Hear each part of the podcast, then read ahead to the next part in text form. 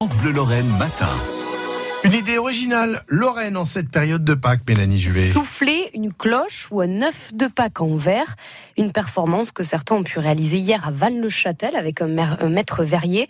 Et chacun est reparti avec sa création à la fin. Thierry Collin est allé découvrir cette technique ancestrale. Voilà, tu peux y aller. Tu prends la canne, tu tournes et tu souffles. On vient de la Meuse, des Vosges ou de plus loin pour partager la magie du verre en fusion. Là, on a appris comment insérer la couleur avec l'œuf, comment ouvrir la pièce. Juste avec euh, un simple souffle, on a le verre qui gonfle en un instant. Le travail des mains, je trouve que c'est euh, vraiment euh, sympa à découvrir. Ce petit bout de verre là qui change de couleur, qui se transforme, c'est magique, impressionnant. Une boule qui devient quelque chose, c'est impressionnant. Il faut quand même avoir le doigté, je pense. Plus on s'approche, plus c'est chaud, c'est impressionnant. Chacun participe et souffle sa cloche ou son œuf, Chloé est fascinée par la chaleur de l'atelier. Ce qui m'a le plus marqué, c'est plutôt le, le verre qui est très chaud parce que le, four est à 1400 degrés, quelque chose comme ça.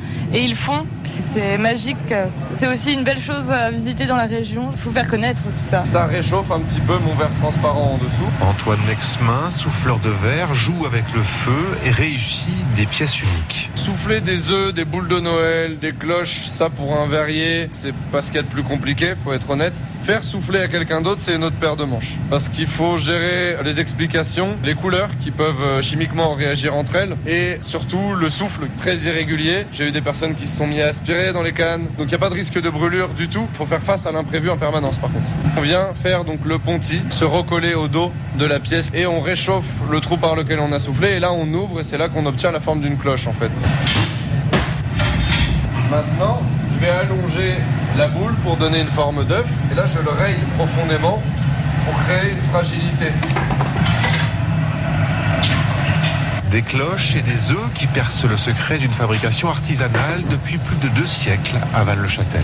Le marbré, donc rouler sur le marbre et lui donner la forme souhaitée avec les quantités de verre aux endroits souhaités. Tu peux souffler plus fort. Très bien, tu peux arrêter, je vais aller réchauffer et tu vas souffler à nouveau. Et avant de repartir avec sa cloche ou son œuf en verre, il fait tout de même laisser refroidir pendant 48 heures. Voilà pour ce reportage du côté de Vannes-le-Châtel. 6h23, vous écoutez France Bleu Lorraine à Vannes-le-Châtel et du côté de Colombey-les-Belles sur 100.5. France Bleu Lorraine.